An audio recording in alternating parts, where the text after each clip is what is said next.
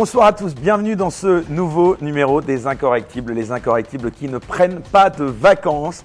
En tout cas, on sera donc euh, ravis euh, de vous retrouver euh, chaque semaine, donc tout au long de cet été 2023. Alors, eh bien, pour donc continuer ces émissions tout au long de l'été, on va vous proposer des émissions un peu spéciales. On va eh bien revenir un petit peu sur l'année écoulée, et puis on va vous proposer des invités aussi, on va dire originaux, un petit peu différents, on l'espère, de ceux que vous avez vus tout au long de la saison. Alors cette semaine, donc, je suis ravi de recevoir quelqu'un qui est devenu, je peux le dire un, ami, puisque je ne le connais pas depuis très longtemps, mais en tout cas, ça a été euh, d'abord une révélation euh, de Bistro euh, Liberté que j'ai le plaisir d'animer sur TVL, mais surtout, ça a été aussi une belle rencontre humaine, puisqu'il est avant tout journaliste, animateur d'une chaîne YouTube d'ailleurs qui cartonne, qui s'appelle Géopolitique Profonde. J'ai nommé Mike Borowski. Bonsoir. Bonsoir, cher Eric. Merci, c'est un honneur. Eh ben, très content d'être là sur ce beau canapé orange là de, J'ai Michel Drucker. Voilà, c'est ce que j'allais dire. voilà, j'ai l'impression d'être un petit peu d'être un Michel Drucker. Écoute, je suis ravi. Euh, bon, on se tutoie puisqu'on est devenus euh, potes. Hein, on va pas la jouer hypocrite devant euh, le public. Le public d'ailleurs qu'on remercie puisque vous êtes toujours plus nombreux sur notre chaîne YouTube et également parmi nos abonnés à la chaîne Les Incorrectibles Plus sur Player, hein, puisque c'est grâce à ces contributeurs qu'on peut proposer ces émissions et puis qu'on peut gagner cette indépendance, je le dis, tant éditoriale que financière. Alors, on est ravi de, de te recevoir, cher Mac, donc pour la première fois donc sur cette euh, banquette orange, donc dans les incorrectibles. C'est véritablement un plaisir de te recevoir. Et donc pour les premières, eh bien la tradition dans cette émission, elle est de revenir avec euh, nos invités sur leur parcours. Alors pour permettre à ceux qui nous regardent d'en savoir un peu plus sur toi et de mieux te connaître, je vais proposer euh, à nos invités donc et à toi donc aujourd'hui, eh bien de nous en dire un peu plus sur eux. Donc est-ce qu'on peut revenir d'abord sur tes origines? Tu es d'origine, je crois, polonaise, c'est bien ça? Ouais, je suis né polonais. Comment tu t'es retrouvé en France, si j'ose dire? En fait, moi, je suis né dans la Pologne communiste euh, en 81. Euh, le rideau de fer, enfin, qu'il y avait en Pologne, bah, s'est fermé. Voilà. Et donc, on ne pouvait plus quitter la Pologne. Mais moi, mes parents, mon père était euh, promoteur marchand de biens en France. Donc, c'est-à-dire qu'il construisait des maisons et il vendait. C'est-à-dire que voilà, il était était dans l'immobilier. Et euh, ben, euh, comme il a travaillé en France, euh, moi je suis né en Pologne, donc je suis resté en Pologne et je ne pouvais pas partir. Alors ma mère a pu rejoindre mon père, mais moi, j'ai dû rester en Pologne parce qu'à l'époque, à l'époque c'était Solidarność, c'était, ils appelaient ça l'état de guerre. Et eh ben, j'ai été obligé de rester en Pologne, quoi. Et donc j'ai été élevé dans les années 80 par mes grands-parents. La France, c'est un pays particulier pour les Polonais, non? Bah, euh, oui, c'est un pays particulier, surtout que, par exemple, dans l'hymne polonais, euh, il y a un moment sur un passage où on dit faites comme Bonaparte. Parce que c'est Bonaparte qui a euh, libéré les Polonais au XVIIIe siècle du joug russe, austro-hongrois et, et, prussien. Et donc, ça a quelque chose de particulier. En plus, le roi Henri III de Valois était aussi roi de Pologne. Euh, enfin, il y, a une vraie grande histoire, et Marie Curie, Chopin, etc. Et, c'est pour ça que là, euh, actuellement, euh, ce lien s'est distendu. On peut dire qu'il s'est vraiment distendu depuis. Cette amitié de la, France, donc par la Pologne, c'est depuis, distendu. depuis bien une trentaine d'années. par exemple, on, a, on apprend que, on se rappelle que Chirac avait rabroué à l'époque les Polonais quand ils rentraient dans l'Union européenne. Euh, Macron aussi a toujours des mots un peu assez durs. Euh, euh, les liens, je ne sais pas pourquoi, se sont distendus. Bon, c'est surtout les élites politiques, bon, bah, qui peut-être ont vu que c'est la chasse gardée des Allemands. Alors, ils se sont dit, bon, bah, à quoi bon, à quoi bon y aller, quoi, à quoi bon noter là-bas?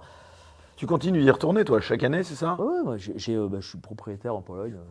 D'accord. j'ai un appartement, euh, je vais aller euh, là très vite, euh, très bientôt. Quand tu retournes en Pologne, donc tu as l'occasion d'échanger avec tes compatriotes sur cette relation distendue.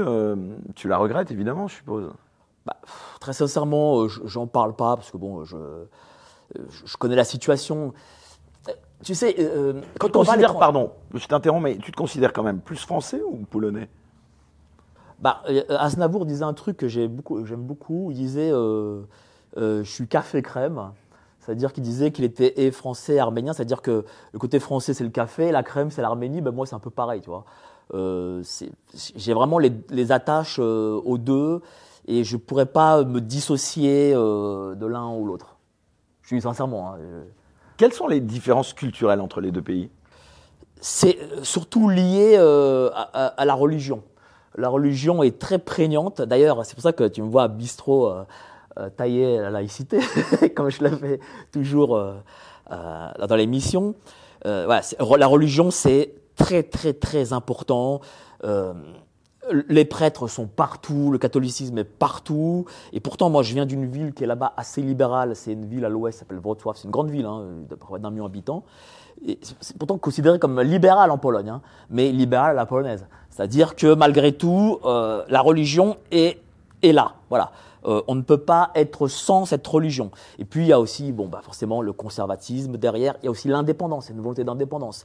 C'est parce que ce pays a toujours été, euh, euh, il a conquis, mais il a été, il a été aussi conquis qu'il est euh, en quelque sorte très indépendant, euh, surtout par rapport à l'Union européenne. Lorsque l'on voit euh, la Pologne, par exemple, acheter des, des, des, euh, je sais pas moi, des, des, avions euh, américains ou dire oh, bah non, bah, on veut pas, on veut pas de ces migrants chez nous, eh ben c'est parce que ils se sentent indépendants. Voilà, ils se disent, euh, euh, nous avons déjà été euh, pris en main par d'autres pays, nous avons été colonisés par d'autres pays, nous ne le serons pas colonisés par une bureaucratie. Et je pense que là-dessus, les Français, en France, on devrait avoir aussi cette, cette mentalité. Et euh, c'est pour ça que moi, par exemple, je ne suis pas pour le Frexit. C'est parce que je pense que la France, enfin, je suis persuadé, la France se doit de prendre le pouvoir sur Bruxelles, comme le fait l'Allemagne aujourd'hui. Et c'est possible. Hein. Tu as encore de la famille en Pologne? Oui, oui, j'ai de la famille. Mais j'ai de la famille euh, en Pologne, en Biélorussie, en Lituanie. euh. La Pologne, c'est un pays éclaté en fait. Et moi, je viens des, euh, la famille vient des anciennes régions qui sont devenues russes, enfin soviétiques, russes, lituaniens, biélorusses. Enfin, j'ai voilà, j'ai- très peu de famille et de la famille très éclatée. Mais tu es binational, tu as les deux nationalités. Ouais. Qu'est-ce que tu penses justement de ceux qui veulent interdire la binationalité vue comme une double allégeance? C'est pas faux. Euh, c'est pas faux. euh, Aujourd'hui, si la France déclarait la guerre à la Pologne, euh, tu te battrais pour qui? Bah, tu sais, euh, la, Po- la Pologne n'a jamais, la France et la, la Pologne n'ont jamais fait la guerre ensemble. C'est les deux seuls pays qui n'ont jamais guerroyé l'un contre l'autre. Donc ça, c'est vraiment pour le coup de la, la vraie politique fiction. Ouais, ouais, c'est vrai. hein. C'est-à-dire que la France s'est battue contre tous les pays d'Europe, sauf la Pologne. D'accord, donc on espère que ça va continuer et perdurer. Euh, quel souvenir tu gardes de ton enfance? Ah bah, de- des, euh, des très beaux souvenirs. euh, euh, C'était difficile quand même, non? Non, pas trop. Euh, moi, mes- mon grand-père était, euh, était médecin. Euh, alors, c'est vrai qu'à l'époque, c'était la dèche hein, euh, en Pologne, parce qu'il n'y avait pas à bouffer et tout, mais il avait quand même des passe-droits. Parce que, euh, en réalité, chaque régime, même communiste, a ses passe-droits. Et il en avait, donc, très sincèrement, on ne voyait pas. On ne sentait pas. euh, par exemple, tu as, toujours des, euh, des, euh, des images de files de gens euh, à la boucherie ou dans des boulangeries, tu vois. Ben ça, euh, ça, nous, on n'a pas connu. Qu'est-ce que tu penses de ces jeunes, notamment qu'on voit aujourd'hui, qui sont d'origine étrangère, qui sont d'ailleurs parfois nés en France, mais qui détestent la France? Bah, il la déteste pour plusieurs raisons. Déjà par l'éducation nationale, qui leur apprend euh, à détester euh, leur, leur- leur propre pays. Euh, on a une histoire aujourd'hui qui, forme, qui forge la haine de soi. Euh, là, toutes les culpabilisations de, de colonialisme, d'esclavagisme, d'impérialisme. Donc forcément. Euh, en- ensuite, il y a, je pense que au niveau de l'histoire, pour parler par exemple des, des jeunes franco-maghrébins, on leur apprend, leurs parents en tout cas, qu'ils ont euh, gagné la guerre euh, contre la colonisation, contre le colon, c'est-à-dire la, la guerre d'Algérie, qu'ils n'ont pas gagné, mais bon, dans leur esprit, ils l'ont gagné parce qu'ils ont gagné l'indépendance. Donc euh, tout ça mis bout à bout, et puis il y a aussi un manque de respect. C'est-à-dire qu'on ne respecte jamais les faibles. Et aujourd'hui, euh, les Occidentaux, c'est pas que la France, hein, c'est l'ensemble de l'Occident, euh, est dans une forme de, faiblesse, de faiblesse liée par euh, le progressisme, la globalisation, le wokisme, tu vois. Et, toutes ces choses, et la repentance, et toutes ces choses mis bout à bout, ben, montrent qu'en fait, on est faible. Et dans les yeux de, de- quelqu'un d'autre, lorsqu'on est faible, on ne peut pas être aimé. En réalité, on n'aime que les forts. Et ça, c'est une réalité. Lorsqu'on est fort et qu'on maintient une forme de respect, eh ben on est aimé. D'ailleurs, moi, je, veux dissocier les immigrations euh, d'avant guerre et tout juste après-guerre entre celles d'aujourd'hui. Ce pas les mêmes immigrations. C'est-à-dire que les, les grands-parents euh, des jeunes maghrébins ou des, enfin, des jeunes français d'origine maghrébine ou les jeunes français euh, d'origine subsaharienne, c'est pas la même chose on sent quand même que derrière, il y avait des valeurs, des traditions, il y avait des choses dans cette génération-là. Et aujourd'hui, euh, on sent que les... Mais, mais, mais c'est pas que lié en fait aux jeunes de l'immigration. Le consumérisme est pris, euh, euh, est pris dans toutes les têtes. Tout le, tous ces jeunes aujourd'hui de moins de 30 ans sont sur les réseaux sociaux. Ils, sont, ils veulent être des stars, ils, veulent, ils voient des exemples d'altérité où on peut gagner de l'argent facile euh, en se montrant à poil ou en faisant des buzz. Et, tout ça euh, mis bout à bout, eh ben, crée une forme de, comment dire, euh, ça, dénature les esprits, si, je puis dire. Moi, tu sais, c'est quand même faire un faux procès que de dire ah ouais, mais il n'y a que les jeunes de l'immigration qui foutent le bordel et qui n'aiment pas la France. Je pense que même parmi les Français de souche, d'ailleurs, je ne sais pas si tu avais vu, il y avait euh, un test, je crois que c'était Brut qui avait fait ça, et, qui, euh, qui, filmait des jeunes en disant oui, euh, si votre pays était attaqué, est-ce que vous vous battriez pour la France? Et la plupart des jeunes qui ont posé la question, c'était des blancs. Eh ben, tous ont dit non. Toi, tu, m'as répondu par un faux fuyant hein, tout à l'heure, en me disant qu'il n'y avait jamais eu de guerre entre la France et la Pologne. Oui, c'est vrai. Bon, bah, si demain, malgré tout, ça devait arriver, ou si un jour ça arrivait, tu te battrais pour qui? Allez, je te la pose la question. Bah, écoute, en fait, euh, c'est pas aussi, aussi simple que ça. Dans le sens où. Ah, tu réponds toujours pas. je, vais, je, vais, te répondre. Moi, euh, dans ma formation, dans tout ce que j'ai fait dans mon parcours, je suis un anti-républicain. Voilà. La République, c'est le régime euh, que j'ai honni. Bon. Donc, comme la France est République des Lumières, et comme la France est, est, sous ce régime-là, c'est pas la France, c'est-à-dire le régime républicain, euh, je, pense que je ne serais pas du côté de la République. D'accord, donc tu serais contre la France Contre la République. je, suis très idéologiquement. la France idéologiquement, République. non, non, idéologiquement, euh, je suis très. Je pense que tu dois connaître d'ailleurs cette personne. Je suis très proche de Abosi. Oui, Adrien Abosi. Adrien Abosi. On est. Euh, d'ailleurs, il a écrit à l'époque pour le site que j'avais monté. Et, et, et, pour le coup, là-dessus, on est, on est vraiment très connectés. Hein. voilà. Mais c'est pas la terre. La terre, euh, euh, la terre, c'est une chose. Enfin, ma la terre française, n'est pas d'origine polonaise. Non, c'est vrai. Mais euh, voilà, la terre, c'est une chose. Le régime, c'est autre chose. Alors Mike, on va revenir, si tu le veux bien, à ton parcours. Tu as été très jeune engagé en politique. tout d'abord, pourquoi cet attrait pour la politique française? Bah, C'était une question... D'abord, tu as fait des études, je crois, d'économie, c'est ça? Ouais. J'ai fait, euh, j'ai un DESS euh, Sciences Éco à Paris 2. Euh, j'ai fait de la finance. Et tout de suite après, j'ai été attaché parlementaire chez Gilles Carès, qui était à l'époque rapporteur de la commission des finances. Après, il est devenu président de la commission des finances. Et, Donc cet attrait pour la politique remonte à, tes études Non, non, je me suis inscrit dès mes 18 ans au RPR. Ah, c'était toi là T'as vu J'étais, je suis parti à la tour Maubourg, euh, j'avais 100 francs, j'ai dit voilà, bah, je veux m'inscrire au RPR. C'est pour des questions de pouvoir, tout simplement. C'est pas compliqué. C'est, moi, je sais pas. Euh, c'est, moi, tu sais, il y, a des, y a des vices de chacun, les femmes, euh, l'argent, le pouvoir. moi, moi c'est le pouvoir. c'est pas compliqué. C'est tout. Alors, on va y revenir à, à, cette notion de pouvoir, à la politique. Juste avant, quel souvenir tu gardes de tes études? Excellent. Euh, j'ai pas appris grand chose. L'université française aujourd'hui Non, c'est. Ah, t'as pas appris grand ça. Vaut rien. Française, ça vaut rien. Bah attends, un DESS, c'est quand même, euh, c'est pas mal, hein, attends. Non, ça vaut, ça vaut pas grand chose. C'est euh, l'économie, c'est des formules. Bon, c'est pas, ça, franchement, ça vaut pas grand chose. Moi, j'ai, euh, je ne. je ne me sers de rien de ce que j'ai fait euh, ah, dans dire, Mais je, je, me vanne en même temps, c'est pour finir youtubeur. voilà, tu vois. Donc, euh, franchement, très sincèrement, euh, si je devais faire des études, enfin, si j'avais des enfants de 20 ans, je leur dirais n'allez pas à l'université française, allez euh, peut-être en Amérique, en Angleterre, euh, ou peut-être faites une grande école, mais faites pas entre, attends, la dernière année de ma, fac, c'était la réforme CPE et ah ils bloquaient les facs. Imagine, et, et nous on avait créé avec l'Uni, parce que j'étais syndicaliste à l'Uni. Donc tu militais à l'Uni J'ai milité à l'Uni et on a créé Stop la grève où on faisait, avec la, on allait en bagnole faire tout le tour de France pour débloquer les facs. Alors on a débloqué euh, au forceps euh, Toulouse, Mirail, euh, Rennes, je sais plus quoi, Lyon 3, Aix, Paris 8, Saint-Denis, enfin bref, de, je sais pas combien de facs d'ailleurs. Tu vois, donc non, non. moi, ce que j'ai aimé à la fac, c'est mes années militantes. Voilà, ça j'ai adoré. C'était génial.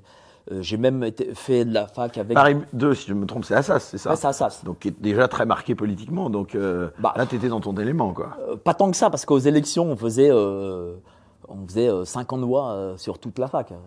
Donc, aurait été non. tu sais, les questions de GU, de tout ça, moi, j'en ai jamais vu. Hein. Ça, c'était, je pense, la génération d'avant. L'UNI, c'était le seul syndicat, on va dire, de droite de, de, de la fac. Mais euh, je veux dire, voilà, si j'avais un enfant de 20 ans, non, n'allez pas à l'université française, ça vaut rien. Non, mais vraiment, ça vaut vraiment rien. Euh, allez en grande école, envoyez votre, votre, votre môme à Erasmus, euh, c'est mieux. Voilà, il apprendra plus. en plus, c'est professionnalisant, alors que la fac française n'est pas professionnalisante. très sincèrement, quand je suis arrivé dans le marché du travail, ça m'a servi à rien. quoi. Est-ce qu'on peut dire que la politique, c'est ta passion, Mike? Ma passion, c'est la conquête et le pouvoir. D'accord. C'est ça, la politique, non. Euh, enfin, politique politicienne. c'est l'analyse de la conquête et du pouvoir, parce que euh, tu t'es, enfin, pouvoir. Donc oui, parce que tu t'es engagé au RPR, tu, aspirais à. Ah, moi, j'aspirais à être. Euh, bon, j'avais 18 ans, hein, à être empereur ou un truc comme ça, tu vois. Je ah, vraiment, vraiment, c'est ce qu'on faisait. Et dans notre section, on était comme ça. Hein, était Pourquoi ce parti politique, le RPR, à l'origine? Bah, c'était bon, j'avais quand même une sensibilité. Qu'est-ce qui t'attirait à droite? Parce que tu aurais pu être T'aurais pu être, bah, euh, vouloir conquérir le pouvoir par la gauche. Je me suis posé des questions euh, et je me suis dit, tiens, euh, j'ai peut-être fait une connerie à la droite. Parce que, mais, en fait, le RPR et le PS, à l'époque, c'était vraiment les deux partis phares. C'est quand même une mentalité très différente. C'est-à-dire que le, PS était très rive gauche, c'est-à-dire la bourgeoisie rive gauche, et donc c'est un jardin. Paradoxalement. Et ouais, et le RPR, c'était plus, en tout cas Paris, hein, c'était bourgeoisie rive droite. Donc moi, comme j'étais de la rive droite, euh, voilà, c'était une question de classe peut-être. Et euh, tu décris... Moi, je suis même pas gaulliste. Hein. Mais tu te décris quand même sans honte comme quelqu'un de droite, on est d'accord ouais. C'est quoi être de droite aujourd'hui, euh, Mike Borowski? Qu'est-ce que c'est la droite? La droite, c'est lorsque... Quelles sont les valeurs de droite aujourd'hui? C'est compliqué. Déjà, je vois ça. Parce que aujourd'hui, euh, les valeurs pour lesquelles moi je me suis engagé n'ont plus de rapport. Euh, à l'époque, nous n'étions 20, 30, 40 000 jeunes.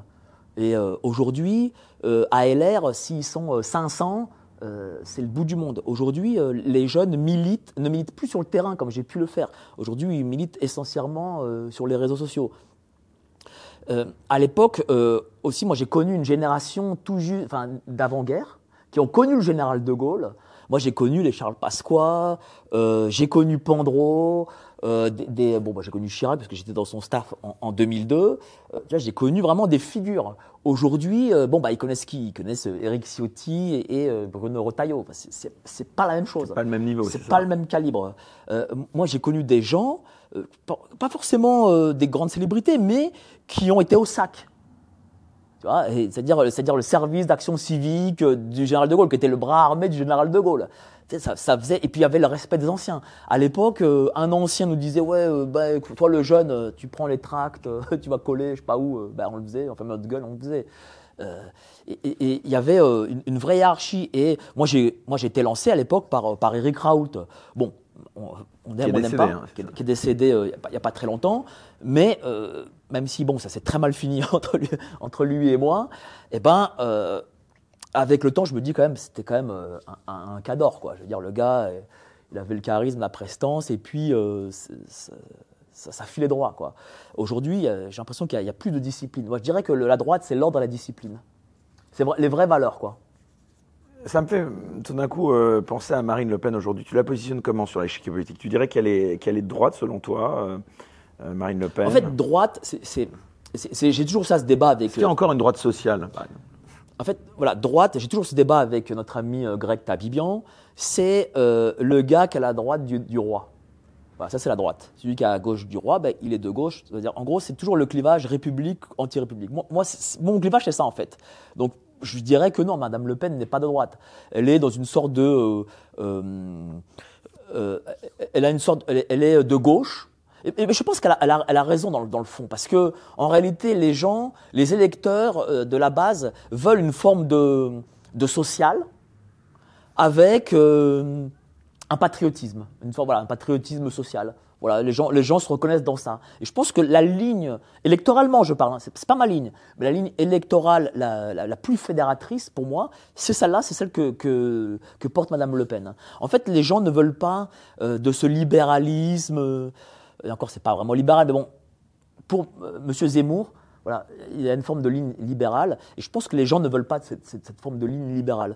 Euh, les gens veulent que, malgré tout leur protection sociale, euh, ils veulent la sécurité sociale, la retraite par répartition, toutes ces choses, euh, mais, dans une, mais dans une forme de patriotisme. Je lisais un article sur toi dans Le Point qui te qualifiait d'apparatchik de l'UMP à l'époque. C'était le cas? Ouais, ouais, j'étais apparatchik. Euh, oui, oui, to- to- totalement. euh, je- je- Quels sont donc les, euh, tu nous rappelles donc les différents postes que tu as occupés? Bon, alors, euh, euh, dans ma profession, j'étais attaché parlementaire, mais j'ai été aussi, euh, j'ai été président des jeunes sarkozystes, euh, j'ai été délégué de circonscription, j'ai été, j'ai été élu à la fac, enfin, j'ai eu, je sais pas, je sais pas combien de postes, j'en ai 105. J'étais directeur de campagne de je sais pas combien de campagnes, euh, Tu as dû en voir des, des magouilles, non, en étant à tous ces postes, des magouilles financières? Quels que soient Non. euh, bah, alors, bien sûr que si je dis non, ah, les vont me dire ah, ah, il, il, il veut pas dire euh, opposition contrôlée et tout. Mais non, je- j'en ai, j'en ai, ai pas vu. euh, voilà. Je, je pense pas que s'il y a des magours financières, je pense pas que ça se fasse. euh, ça doit se faire dans des bureaux cloîtrés, tu vois, entre les, entre les gens. Bon, moi, je, je- mais j'ai pas assisté à ça. hein. Bon, en tout cas, as été, tu l'as dit, tu as été donc sarkozyste. hein. Qu'est-ce qui te plaisait chez Sarkozy? Très sincèrement. Déjà, ça te euh, fait rigoler. Oui, ça me fait Avec rigoler. Mais ça me fait rigoler triste, parce que, même en fait, j'ai jamais été vraiment sarkozyste. À la base, euh, Ah. j'ai été chez Chirac, j'ai été chez Villepin, j'étais chez Sarko. J'étais un peu, euh, j'ai fait comme Aurore Berger, tu vois. Je vais pas te dire. euh. En fait, euh, j'ai créé les jeunes sarkozystes parce que j'étais en guerre contre Éric Raoult, qui voulait me, qui voulait me démettre euh, de l'ensemble de mes fonctions. Bon, et euh, j'ai eu une idée euh, avec ma femme euh, euh, de créer un mouvement. Et de l'appeler jeunes sarkozystes pour en, gros contrecarrer les plans de Raoult et les, et les jeunes de l'UMP. Donc je suis allé à l'Élysée, euh, j'ai tapé à la porte, j'ai dit ouais bon bah écoutez les gars, euh, j'ai un truc, j'ai un projet, je suis du 93, j'habite Saint-Ouen. euh, euh, on, va, on va créer un truc de banlieue, jeune sarkozyste. Et l'ouvrier m'a fait Ouais, Banco, super. C'était l'ouvrier à l'époque. Et donc, voilà. Et, et- et en fait, L'actuel maire de la Baule qui était l'ancien Voilà. DIRCOM de, de Sarko. c'est ça. Et, et donc, euh, ça m'a permis, il y avait aussi Biancarelli et puis d'autres, euh, l'ensemble des, des conseillers de Sarkozy, et ça m'a permis de créer un mouvement et de faire, euh, allez, je vais être un peu vulgaire, un fuck à Eric Raoult, quoi, en gros. Et euh, voilà, j'avais mon propre mouvement jeune et j'ai appelé Jeune Sarkozy. Parce qu'à l'époque, euh, à l'UMP, soit tu étais un fanatique de Sarkozy, euh, soit tu rien. Et donc, bon, bah, moi, j'ai joué euh, l'opportunisme. J'étais très opportuniste, hein, faut- faut- je le dis. hein. Avec le recul, justement, a posteriori, quel regard tu portes sur le, le quinquennat de Nicolas Sarkozy? Bah écoute, euh, c'est un quinquennat de, de trahison. Tu t'es senti trahi, voilà. Bah écoute, le, euh, moi j'ai fait la campagne de Sarko. Pour le coup, j'étais aussi dans le staff de Sarko, j'ai vraiment beaucoup bossé pour lui. Euh, bah, j'ai beaucoup bossé pour lui parce que, faut le se dire, hein, j'ai pensé à ma carrière. hein, voilà. Et euh, la première réunion d'après présidentielle qu'il fait, Sarkozy, on était quoi, une centaine, il nous dit Bon, ben les gars, euh, j'ai une nouvelle à vous annoncer, je vais faire euh, l'ouverture à gauche, parce que vous savez, euh, moi, je prends les meilleurs. et là, je me suis dit, merde, en fait, donc ça veut dire qu'à gauche, c'est eux les meilleurs, quoi. Nous, on Et est des qu'on est cons, des en baltringues, quoi. Voilà, quoi. Donc voilà, ça c'est. Et donc, dès ce moment-là, euh, on s'est fait carotter.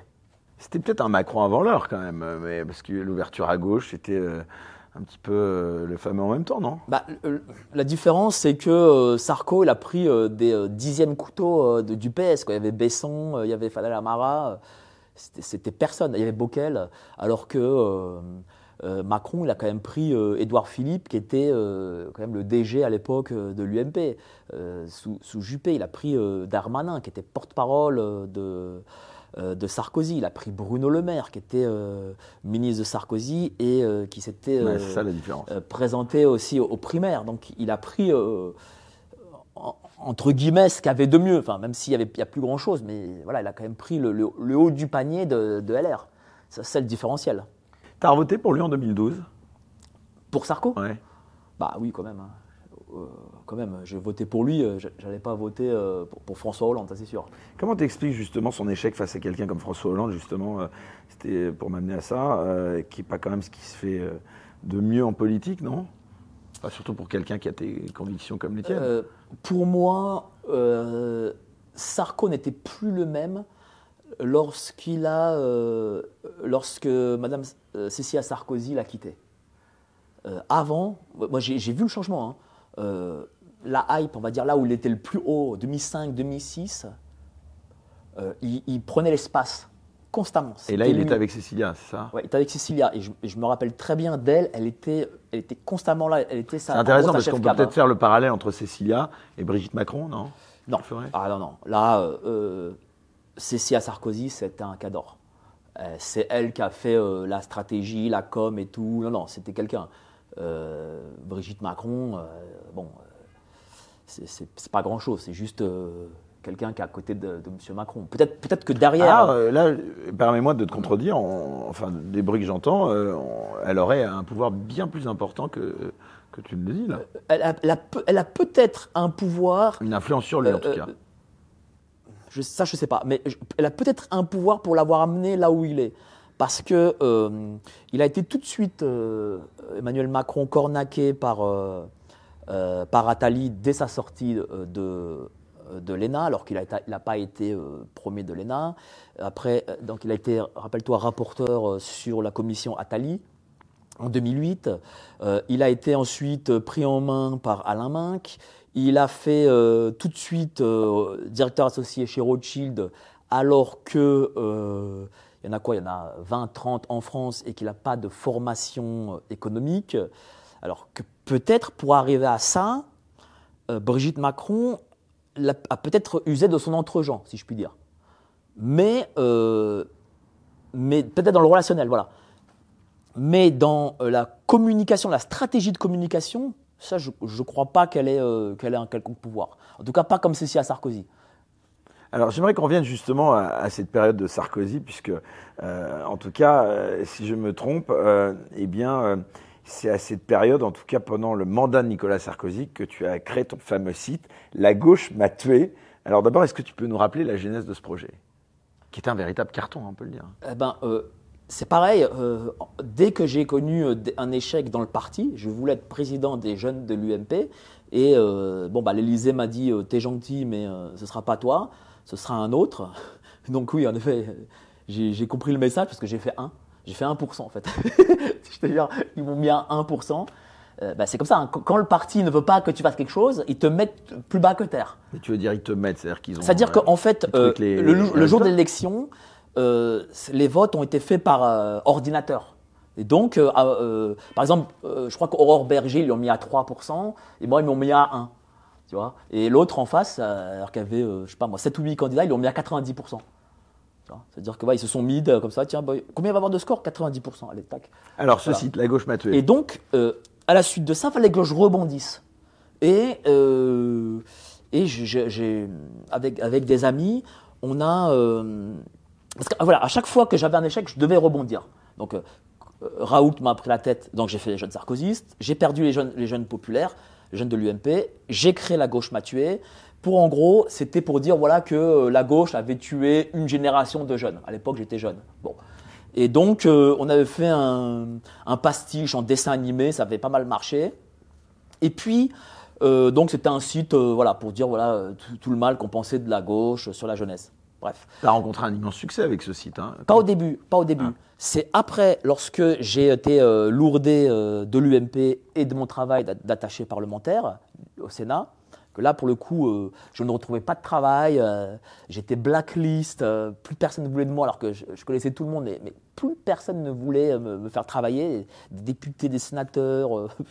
on avait, trigger, quoi. J'étais tricard de chez tricard, j'étais à deux doigts de revenir en Pologne. J'étais à deux doigts de revenir en Pologne. Je me dis, putain, j'ai 33 ans, euh, euh, qu'est-ce que je vais faire? Je vais devenir euh, clochard, quoi. Et, j'avais ce site qui marchait moyennement. Et, et j'ai fait une nouvelle mouture. J'en ai fait un site d'information et d'opinion. Surtout plus d'opinion même que d'information.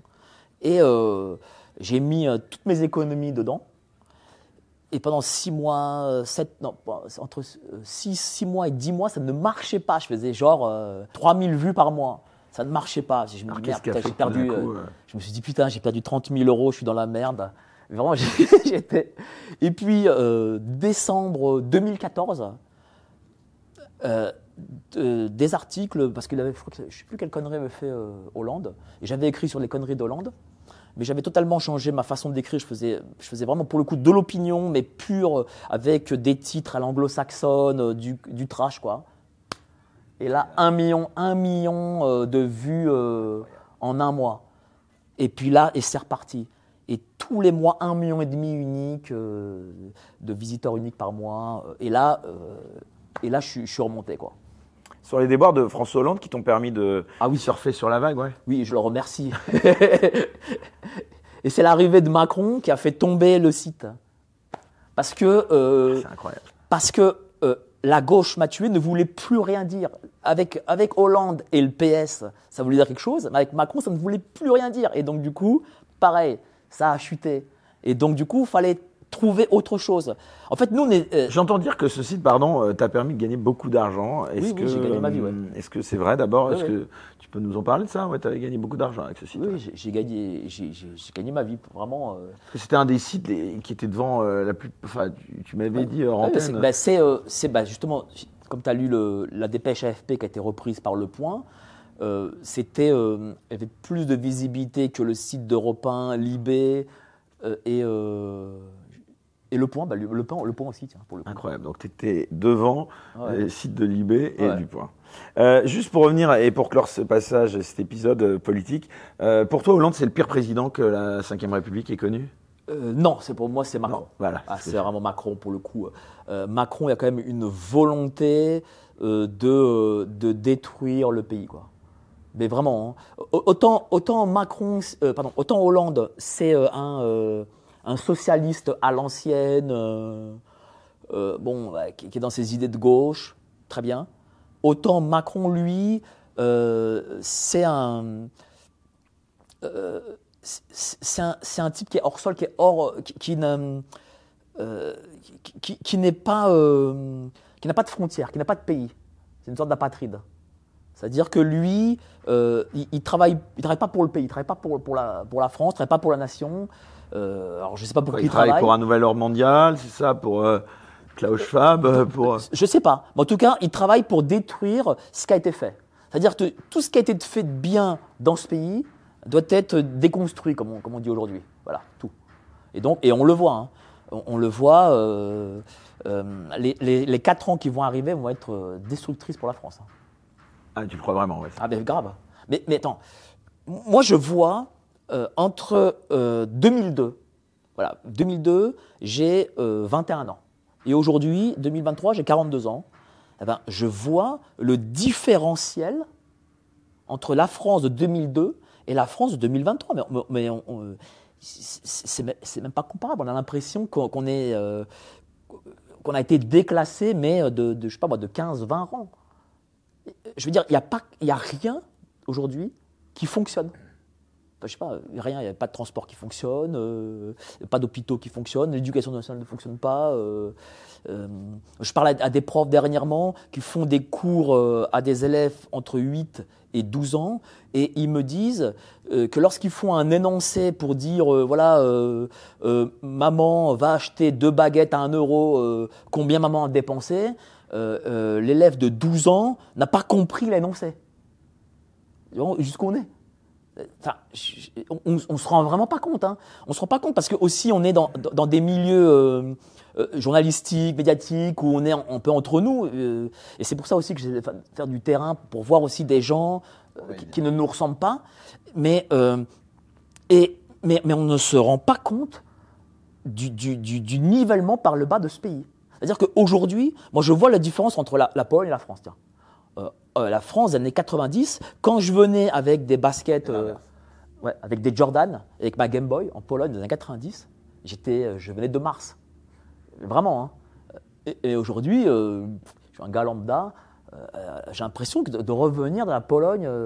ma mère m'avait dit à l'époque, pas trop longtemps, elle m'a dit J'ai quitté le communisme et là maintenant, aujourd'hui, je retrouve le communisme en France. C'est fou, hein alors justement, euh, tu me permets de faire la transition. Euh, comment est-ce que tu te définis aujourd'hui, Mike? Comme journaliste?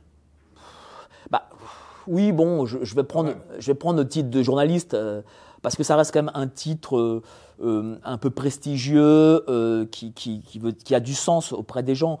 Moi, personnellement, je ne me sens pas journaliste. Voilà, parce que je pense quand même que journaliste, c'est quand même des, des, des gens euh, qui, ont, qui, ont, fait les études pour, qui, ont, qui font des enquêtes. Euh, bon, je ne vais pas dire que je fais des enquêtes, je fais, des interviews, d'accord. Euh, mais c'est vrai que le terme est un peu galvaudé. Bon, alors c'est sûr que si on le compare aux journalistes d'aujourd'hui qui ont peut-être mon âge et qui sont à la bourse et qui font que copier-coller des dépêches, bon, bah ok, je suis journaliste. Mais si je dois me comparer par rapport aux anciens, à d'Albert Long, des choses comme ça, bon, je ne le suis pas, quoi. Tu vois? Moi, je, reste vraiment. Euh, euh, et puis après, tu sais, les étiquettes, moi, je pas. Moi, je suis un type vraiment libre. Hein. je suis totalement indépendant. c'est pour ça peut-être aussi que j'ai pas réussi en politique. c'est, j'aime pas qu'on me dise ah mais ah, il est politique, il est ceci, il est cela. bon, j'essaie d'avoir plusieurs cordes à mon arc. En tout cas, je suis au moins un entrepreneur. parce que à chaque fois qu'il y a un échec, faut retrouver, faut créer quelque chose de nouveau, faut, faut, faut, essayer de faire quelque chose de nouveau, faut réussir quelque chose de nouveau, faut avoir une nouvelle idée. Et euh... Mais quand même, on va mettre les pieds dans le plat. Qu'est-ce que tu réponds? Bon, après que tu te sentes journaliste ou moins journaliste, c'est, on va dire à la rigueur, c'est une question de forme. Euh, mais qu'est-ce que tu réponds quand même Et là, je, je, rentre dans le vif du sujet euh, à ceux qui t'accusent d'être l'un des principaux canaux de diffusion de fausses infos. Euh? J'ai l'impression de, de, revenir parfois euh, dans la, dans la des années 80. Euh, il y avait à l'époque euh, le mec du JT, il venait dire euh, ses infos officielles. Eh ben, Aujourd'hui, on est revenu à ça. C'est-à-dire qu'on a l'AFP qui donne une forme d'information officielle. On a les grands journaux du soir, les TF1, France 2, la 3, la 6, qui donnent aussi une, forme, une version officielle. On a des grandes radios qui donnent une version officielle. Et c'est toujours la même version, en fait. Et je pense que ces versions-là ne sont pas la réalité. Parce que euh, les gens me disent oui, mais euh, regarde, tu dis une connerie parce que euh, voilà, j'ai trouvé le lien machin chose qui dit que tu racontes une connerie. Mais le problème, c'est que tu as. C'est comme. en fait, l'information, c'est comme la loi. Tu as la loi et tu as l'application de la loi. Et tu as une information qu'on peut donner et tu as, et tu as la réalité de cette information dans la vraie vie. Et c'est souvent pas la même chose. Voilà, et, et, donc, euh, les informations que je donne, je donne aussi parce que c'est des choses aussi que j'ai vues de l'intérieur. Moi, par exemple, j'ai vu tu des. vas beaucoup sur le terrain, toi. Ah oui, bien sûr. C'est ta particularité, justement, c'est d'interviewer aussi souvent bah, des gens euh, qui sont, tu le disais, euh, pas comme nous, issus je, je ne veux, microcosme Écoute, moi, parisien. moi, je viens, je viens de la bourgeoisie. Voilà. Moi, suis un fils à papa. Mon père, je dis, était promoteur marchand de biens à Paris. Mes parents, ils habitent euh, le 16e arrondissement. Moi, j'ai fait euh, mes classes euh, à la Porte d'Auteuil, j'étais à Paris 2. voilà. Et, mais je voulais m'extraire de ce milieu. C'est pour ça aussi que j'ai fait de la politique, c'est parce que je voulais, un, voir du pays, je voulais voir des gens et, rencontrer des gens, et je voulais aussi être dans les cercles de pouvoir. Pourquoi je, fais, ces manifs Ou quand on m'appelle, on me dit Ah ben j'ai un plan, viens. Euh, des fois, je viens dans des trucs où il y a cinq personnes. C'est parce que euh, je veux aussi. Euh, je veux comprendre le pouls, je veux, sentir le pouls, en fait, des, gens. C'est-à-dire, je veux, je veux sentir comment est la société, comment ça se passe. je veux pas être pris par surprise.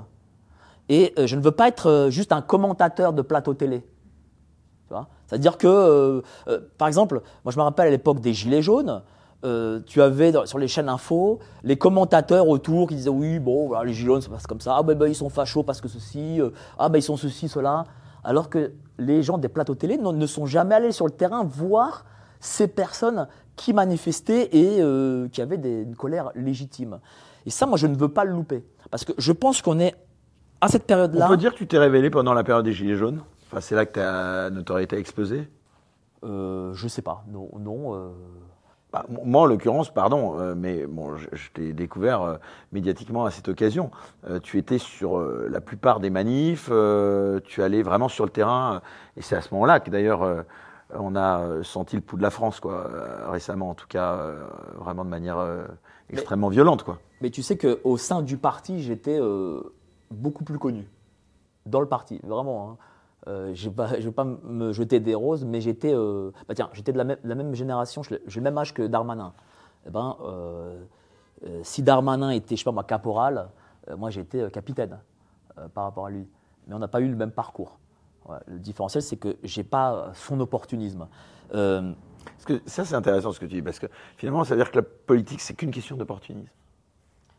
Bah, c'est aussi une question de chance. Bah, je vais te raconter comment. Mais jamais de compétences ou en tout cas rarement En fait, c'est deux choses. C'est euh, de la chance et du rapport de force. Constamment du rapport de force. Et euh, alors, rapport de force, j'étais très, bon là-dessus. C'est de la chance, j'étais moins bon, on va dire. Mais par exemple, Darmanin. Euh, Darmanin était attaché parlementaire de Christian Van Est. si Christian Van Est, à deux ou trois mois des législatives de 2012, n'avait pas eu des paroles homophobes et on ne lui aurait pas pris son investiture, Darmanin, aujourd'hui, tu ne sais pas qui il est. Donc ça montre aussi qu'il y a une forme de chance à avoir. Tu vois, ça, une parole a fait la carrière de Darmanin. C'est quand même pas rien. Donc il faut avoir aussi euh, euh, cette chance. Et puis euh, en politique, il faut être dans un endroit au bon moment, dans la bonne ville. il ne faut pas que le président de Fédé essaye de, te mettre des bâtons dans les roues. Il faut pas que, il faut que bon, ben, qu'une ville puisse basculer ou pas. tu vois, c'est aussi des circonstances. Les circonstances, c'est les circonstances qui, qui nous font, nous font pas, hein, pour le coup. Et, euh, et moi, je n'ai pas eu à l'époque les circonstances. Alors peut-être que les circonstances, ça a été euh, les gilets jaunes, mais, mais moi, plus, plus euh, je dirais le pass. La question du pass sanitaire. Ouais. C'est là où vraiment on m'a plus reconnu, on va dire. Ouais, tu veux dire que c'est pendant cette période de la Covid que tu as pu déployer l'étendue de, ton potentiel. Euh, pour revenir justement, et eh ben, ça, me permet aussi de faire la transition avec euh, ce dont on parlait, euh, du milieu des médias, de la politique bien sûr, mais pour revenir à, cette question des médias et du journalisme en France, la liberté d'expression, est-ce que c'est une notion qui a toujours un sens selon toi en France aujourd'hui, en 2023 Très sincèrement, non. Elle existe encore à tes yeux? Non. En, réalité, ah, même dans nos milieux, elle n'existe pas. C'est-à-dire que si toi, demain, euh, as, je pense, le même public que moi à peu près, euh, mais si toi, demain, euh, allez, tu fais venir des gens que ton public n'aime pas, parce que tu as envie d'interroger, eh ben, tu vas te faire bâcher, tu finiras par perdre une partie de ton public. Je pense même qu'on est peut-être même prisonnier de nos publics. Et ça, ça pour le coup, je n'ai pas envie. C'est pour ça que j'essaie parfois de, faire des choses aussi euh, différentes. Parce que, regarde, si demain je fais venir Atali et, euh, je sais pas moi, et Mink, alors là, je vais, je vais peut-être perdre la moitié euh, de mes abonnés. Comme j'ai pris un risque quand j'ai fait venir Alapouidi, je savais qu'elle était détestée, ben, j'ai perdu des gens. Ça veut dire qu'en fait, moi j'ai remarqué une chose, c'est que je peux être d'accord avec, avec un de mes lecteurs à 99%, mais il y a 1% où il ne sera pas d'accord avec moi, eh ben, je vais le perdre. Et donc, qu'est-ce que tu vas te dire? Ah, mais pour pas le perdre, je vais essayer d'être d'accord avec lui à 100%. Et là, tu perds ta, liberté d'expression. Parce que tu vas te mettre euh, en phase essentiellement avec ce que veut entendre ton public. Parce que si tu as donné quelque chose à ton public et qu'après, euh, tu peux bifurquer sur deux, trois personnes, tu peux le perdre. Et pourtant, toi, tu as une conception, on va dire, hyper large, peut-être même encore plus que la mienne. Alors, c'est dire euh, de la de la parole, de la liberté d'expression, puisque tu donnes vraiment la parole euh, sur ta chaîne YouTube, euh, vraiment à un éventail de, de personnalités euh, qui vont, euh, on peut le dire, euh, bah, tu as même interviewé Alain Soral récemment, je crois. J'ai interviewé Alain Soral euh, euh, au congrès. Et du- t'as pas eu peur parce que c'est vrai qu'on m'avait interrogé euh, sur la question d'inviter ou pas Alain Soral et j'avais répondu que c'était euh, moins parce que je voulais pas que parce que je pense qu'on prenait un risque euh, important euh, de voir sauter la chaîne si j'interviewais Alain Soral et puis en plus moi je suis en présentiel c'est compliqué mais tu t'es pas posé de questions avant d'interviewer Alain Soral toi? Tu t'es dit euh, Bah alors, déjà, bon, j'ai su que j'interviewais Alain Soral 15 minutes avant. Voilà. ah ouais donc là Bon, tu t'es dit euh, bon, déjà, c'est tu vois. yes or no quoi Bon. Et puis, euh, j'ai remarqué une chose auprès des jeunes avec qui je travaille, c'est que euh, la génération de moins de, de- de 20 à 30 ans a été bercée politiquement par Alain Soral. Et ça, je le, pour moi, Alain Soral, c'était juste un mec qui allait euh, chez Evelyne Thomas parler des, filles, quoi. Ou, ou, euh, ces questions après antisémites. Mais voilà, mais pour moi, c'était juste ça, Soral. Et je me disais, quand même, c'est intriguant. Il y a le gars, je sais pas, il a 60 ans, et tu as toute une génération de jeunes euh, qui les- qui l'adorent et, qui- et, euh, et je le vois, j'ai au petit profond, mais les jeunes- tous les jeunes là, qui, qui a, euh, il y a une dizaine, ils sont tous fans de Soral. Et même Greg Tabibian m'a dit Ouais, j'ai commencé en, en regardant Soral. Je suis Tiens, bizarre. Et donc, moi, ça m'a intrigué. Et pour le coup, euh, moi, moi, je vais te dire, moi, je ne, me, je, ne, je ne veux pas me mettre des barrières et me dire ouais mais si j'invite machin, euh, j'invite Dieudonné ou Soral, euh, qu'est-ce que machin va dire? De toute façon, moi je refuse d'aller chez les mainstream. Voilà, c'est comme c'est c'est clair. Moi, euh, je ne vais pas chez les mainstream, c'est comme ça. Euh, ils peuvent m'appeler et tout, je n'irai pas. Voilà, ma femme va chez les mainstream, elle est maintenant chez Morandini. Moi, ça ne m'intéresse pas euh, d'aller chez les mainstream. Moi, je suis très bien euh, où je suis. euh, je partage ton point de vue moi, Sur ma vais- case. moi je n'y vais plus bah voilà, bah, t'as bien raison. mais j'en venais Bah, donc euh, voilà. Donc euh, moi je, je ne veux pas. Et, et, euh, et je ne veux pas me donner d'interdit. Donc si je dois interviewer Alain Soral ou Dieudonné ou enfin, pour parler des, du- des deux ou même Tariq Ramadan pour parler du trio de- euh, du mal quoi en gros. bah, je, je le ferai. Parce que notre job aussi c'est de d'interviewer des gens. Et moi je l'ai fait de façon assez pro. Et pour le coup j'avais envie de savoir aussi ce qu'il avait dans le ventre. Alors qu'est-ce que tu en as retenu de cet entretien? Bah, écoute, moi, j'étais pas, à la base, je suis pas du tout client d'Alain Soral. Eh ben, euh, je l'ai trouvé excellent. Mais vraiment, hein, euh, ce qu'il a dit était sensé, euh, c'était clair. Il n'y a pas à dire, c'est ce qu'il y avait de plus logique possible. Après, en plus, il n'a même pas parlé, il pas parlé d'Israël, tout ça, des Juifs, il n'en a pas parlé. Donc, il a été vraiment excellent pour le coup. C'est dommage, c'est dommage qu'à cause de cette question-là, euh, il soit boycotté euh, de telle sorte. Alors que d'autres, comme Yann Moix, qui pourtant avait fait des dessins, je crois, euh, euh, négationnistes, enfin, lui, était vraiment, euh, a pu faire son mea culpa et revenir dans le, jeu médiatique. Alors que Yann Moix n'a pas grand-chose à dire.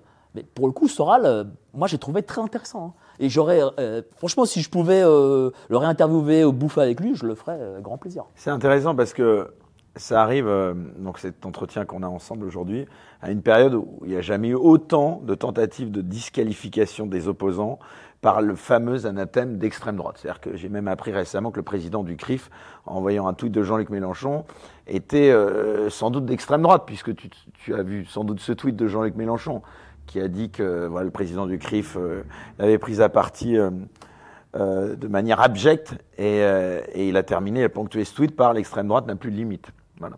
Donc euh, ça dit quoi ça? Ça dit vraiment qu'ils sont à poil en face, quoi. Ils n'ont plus rien, quoi. Euh, comment tu interprètes ce fameux droite, anathème euh, Toi, on, on te traite de, de complotiste aussi. Ça, c'est le Voilà, deuxième de nos amis, les fact-checkers. Mais euh, voilà, fact-checker, extrémiste de droite, euh, tu réponds quoi à, à- à ces détracteurs? Mais ça signifie qu'en fait, en face, ils n'ont pas d'argument. Dire extrême droite, c'est pas un argument. Qui- Euh, Genre un canari va être d'extrême droite aujourd'hui. Voilà.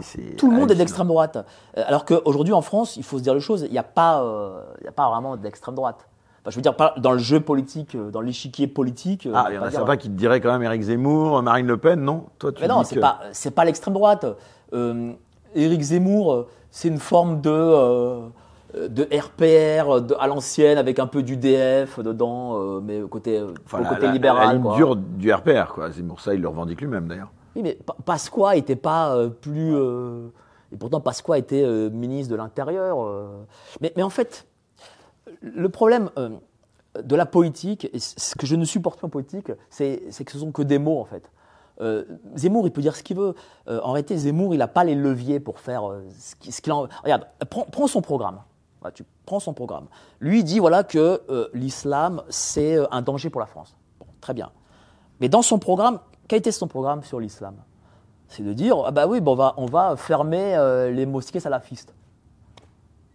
Donc ça veut dire que en réalité, et c'est pour ça aussi que je ne veux plus revenir dans ce jeu poétique, c'est que tu n'as pas de prise en fait.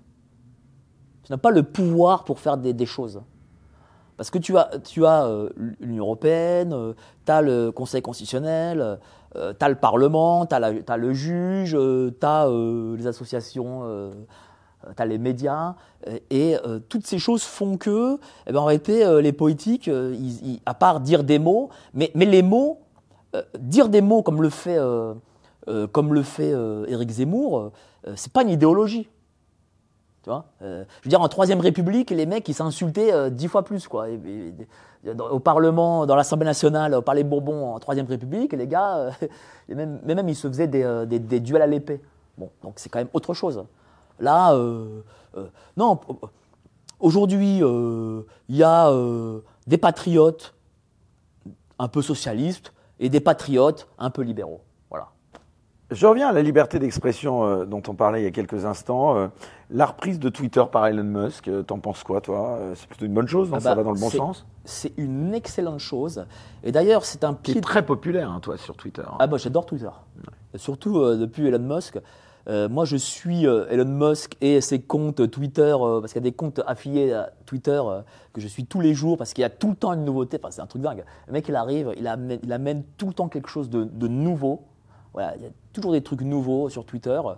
Euh, Ce qui est fou, c'est que quelqu'un comme toi, euh, dans le journalisme, j'entends, euh, a émergé, tu le disais, en l'absence de présence dans les médias mainstream. Donc ça veut dire que c'est encore possible mais oui, mais- mais, bien sûr. d'émerger euh, sans être dans ces médias-là. Mais, évidemment, déjà, je voulais te dire une chose, c'est que Twitter a gagné, et ça c'est les chiffres officiels, hein, euh, 150 millions d'ab- d'utilisateurs actifs en 6 mois. Depuis la reprise de Voilà, ils sont, il y a 500 millions, euh, voilà, vous, faites- vous mettez sur Google et vous trouverez les chiffres, c'est en, 3 minutes. Voilà, déjà.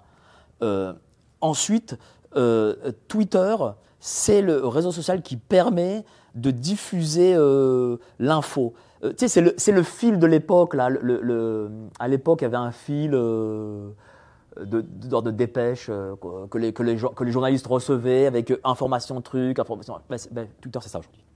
C'est l'information à la seconde, à la minute. Et euh, moi, je, moi, je donne, moi, ce que je donnerais comme conseil aux gens, c'est de, de créer leur propre information et de créer leur propre contenu. Voilà, ne pas prendre le contenu des autres, mais de prendre. Aujourd'hui, on a un téléphone portable. Voilà, vous prenez un téléphone portable, vous prenez un micro, vous achetez ça à 10 balles, 20 balles, et puis vous créez votre propre contenu et vous montrez ce contenu. Un contenu qui, euh, qui fera de la visibilité et qui, euh, et qui montrera, montrera ce que euh, les médias ne montrent pas. Et c'est pour ça que c'est génial Twitter. C'est parce que euh, je peux aller. Il n'y a pas de censure, quoi. Il n'y a, il y a pas de censure. Enfin, il y en a un petit peu quand même. y, a- mais- il y a un peu de censure parce qu'il ne faut pas non plus euh, que ça soit n'importe quoi, mais euh, globalement, il y en a moins. C'est-à-dire qu'à l'époque, lorsque vous disiez que, euh, je sais pas moi, que, que le vaccin pouvait avoir des effets secondaires, bim, là aujourd'hui c'est fini ça. Après, bon, faut pas insulter les gens, faut pas troller les gens, euh, faut pas leur envoyer, euh, je sais pas des, messages intempestifs, des choses comme ça. Bon, voilà, la bienséance. Mais sinon, euh, euh, sinon c'est globalement libre. Et l'information, parce que, en fait, la différence entre Twitter et les autres, c'est que Twitter est un réseau social ouvert. C'est-à-dire que des gens qui ne sont pas amis avec moi ou qui ne me suivent pas peuvent voir une de mes informations. Ce qui n'est pas le cas des autres réseaux sociaux. Alors, ça m'amène évidemment, en parlant de Twitter, à parler aussi de nos amis les fact-checkers, hein, puisque on sait qu'on les affectionne particulièrement dans cette émission. Euh, tout d'abord, le scandale du faux Marianne. Euh, tu en tires quelques, le- quelques leçons, euh, et quelles sont-elles? Bah, écoute, le, le fonds Marianne, euh, c'est euh, la politique euh, habituelle de l'État pour euh, Les copains. voilà pour, pour payer l'association. euh. À l'époque, euh, Contribu- Contribuables et Associés avait donné le chiffre, je parle de ça d'il y a 10 ans, hein, avait donné le chiffre de 44 milliards d'euros par an que l'État euh, versait aux associations. Non. Ouais. 44 milliards d'euros de par ce an. chiffre, Ouais, ouais, contribuables associés. Voilà. Donc euh, voilà. Peut-être qu'aujourd'hui ça a dû doubler, mais euh, voilà. donc le, le fonds Marianne, c'est euh, on donne de l'argent euh, à Monsieur Sifawi, à Monsieur Rudi Reichstadt, qui sont amis, machin, voilà, c'est tout. Mais, ça c'est, en fait, la République, elle ne sait pas dit, elle ne sait pas gouverner, mais elle sait garder le pouvoir. Donc elle sait, elle sait verser de l'argent, créer des postes, ça, là-dessus, elle est championne. Et d'être la cible de ces personnes que tu viens de citer, de ces fact-checkers, ça te fait plutôt sourire. Euh, Finalement, on s'en fout. Euh, Au final, au final, on en parle beaucoup, c'est vrai. Mais au final, euh, merci à eux de nous apporter un petit, un petit, un- une petite lumière en plus, quoi, déjà, sur moi, ce qu'on fait, quoi. Moi, avec les fact-checkers, c'est quand même une longue histoire. Le premier, c'était Samuel Laurent du Monde. Ah, je connais pas ça. Ouais, bah, c'est le patron du Décodex. Et qui travaillait, euh, et je sais pas s'il travaille encore, à C'est à vous. Euh, Samuel Laurent, bah, très connu hein, pour le coup. euh. je crois que depuis, euh, je crois que, je crois que depuis, il est, il est plus à C'est à vous. Bref, en tout cas, il, avait, il avait fait de très beaux articles sur- à l'époque au Monde, sur le Monde du Décodex. Il y avait le Lab, le Lab d'Europe 1, il y avait enfin, euh, 20 minutes, l'AFP factuel. j'ai les droits à tout, mais bon. D'un autre côté, Commissaire de la pensée de notre époque. mais quoi. oui, mais d'un autre côté, protègent Euh, leurs euh, intérêts, quoi, les copains, quoi. très bien, mais, mais si, euh, si nous n'avions pas écho, si nous n'avions pas écho, ils n'écriraient pas sur nous. Mais c'est parce que on, on fait, on a une grande visibilité, on a une forte visibilité. Tu parlerais d'influence, ouais. Mais évidemment. Mais évidemment. Euh, sinon, ils ne parleraient pas de nous. Sinon, euh, ils ne passeraient pas leur journée à écrire ou à prendre du blé de l'État euh, pour écrire sur nous. Si, si on n'était rien, si on était zéro, si on était juste quelques fous euh, qui pensions que la Terre est plate ou je sais pas quoi, euh, ben bon, bah, ils diront, oh, c'est les fous, laissez-les entre eux. Ben non. C'est parce que Ils ont les Euh, boules, quoi, un peu. Bien entendu. Pas- moi, moi, je me rappelle, j'en avais parlé avec le, le patron à l'époque de, de l'AFP Factuel. Alors, je ne sais pas si je peux citer son nom. Et, et donc, euh, donc, je ne sais pas si je peux citer son nom. Bah, vas-y, c'est toi. hein, Alors, euh, c'est Guillaume Dodin. Bah, ça, Euh, que toi. hein. Euh, voilà. Donc, c'était à l'époque, euh, je, je crois qu'il est toujours euh, patron de l'AFP Factuel. Tu vas le mettre dans la mouise, mais c'est pas Non, grave. non, pas du tout. Non, non, c'est. Ah bon Non, euh, et, et ben, euh, il, il me disait, euh, tu sais, nous, euh, à l'AFP, euh, c'est l'AFP qui compte. C'est notre, c'est la marque AFP. C'est pas nous, les journalistes de l'AFP, qui comptons. Bon. Et je pense que ces journalistes-là ont une forme de d'aigreur, et peut-être ils ont un peu les boules que dorénavant, euh, on nous reconnaisse nous, quoi, en fait. Un peu comme les critiques ciné, quoi, quand ils parlent de réalisateurs. mais- mais clairement. qui sont des réalisateurs euh, frustrés finalement. Clairement, parce que- pas réussi, quoi. Quand, quand tu as une dépêche AFP, c'est marqué avec AFP. C'est pas marqué avec Guillaume Dodin. Alors que bon, euh, quand on fait, euh, nous, on, on produit, je sais pas moi, des, des- des reportages, on fait des vidéos, eh ben, on- on, le public nous identifie. Le public ne nous identifie pas eux. Et je pense que derrière ça, il y a une forme, y a une forme de jalousie, d'aigreur. euh, il y a une envie euh, euh, d'être un peu dans la lumière. ils se disent ah mais comment ça se fait que eux, ils, y arrivent et nous, on est, on est d'obscurs euh, gras de papier. Bon, c'est comme ça. Hein. Pour revenir évidemment à cette question toujours liberté d'expression, mais j'ai envie de, de te demander sur la question des médias alternatifs. Est-ce que tu penses qu'un jour ces médias alternatifs auxquels on se rattache, hein, dont on fait partie, euh, est-ce que tu crois qu'ils peuvent, enfin moi j'ai mon opinion là-dessus, qui peuvent, qui pourraient prendre le lead sur les médias mainstream d'aujourd'hui? Euh, pas encore. Il y a encore un peu de boulot quand même. Ouais, quand même du boulot. Euh, Disons que Enfin, ça chute euh, dardard hein, quand même, les médias mainstream au niveau de l'audience. Hein. Je sais pas si tu as vu l'audience radio. Europe Oui, 1 mais- plus Europe 2, c'est inférieur à Skyrock. Moi, aujourd'hui, j'ai fait un tweet là-dessus, disant qu'aujourd'hui, bah, les médias mainstream n'avaient pas réalisé ce qui se passait. quoi. Qu'aujourd'hui, pour le divertissement, bah, c'est Netflix, c'est Amazon, c'est Disney. Pour euh, euh, l'info, bah, c'est un petit peu euh, nous, mais via euh, YouTube et d'autres canaux alternatifs. Bon, il y a encore quoi Le 20h de TF1, le 20h de France 2, les matinales des radios. Ouais, mais- et puis, euh, Ouais, mais ça- même les chaînes info, si tu cumules l'audience de Non, toutes mais- les chaînes info, ça représente rien finalement. Ouais, mais par ça, rapport à- ça, ce que tu annonces, les TF1, France 2, euh, les matinales, le JT euh, et les radios, ça représente quand même l'opinion publique encore. En tout cas, celle Ceux qui, qui votent. font. Voilà, Ouais, l'opinion. celle qui vote et celle qui élit euh, le pouvoir. Euh, Mais tu crois qu'ils ont autant d'influence encore? Tu crois pas au contraire pense, que. Je pense que oui. Euh, je, je pense que oui. Regarde, euh, lorsque, regarde, le fonds Marianne. Voilà, tiens, tu vas parler du fonds Marianne. C'est bon. On est, nous, on en est au courant, notre public est au courant, mais ça n'a pas fait C'est pas faute d'en parler parce qu'on en parle, mais vraiment. euh, Bien sûr, mais ça n'a pas fait les très gros titres de TF1, France 2, France 3, La 6, euh, France Inter, RTL. Et donc du coup, comme ça n'a pas fait ces gros titres-là, eh ben, l'opinion publique, elle n'est pas au courant. J'avais fait cette expérience avec McKinsey. Quand les gens étaient au courant pour McKinsey, c'est-à-dire très peu, eh ben, ils disaient ouais, mais bon, euh, quand même, l'État, il sait pas faire, donc c'est bien qu'il les donne au privé. C'est-à-dire qu'ils ont utilisé l'argument du pouvoir et du mainstream.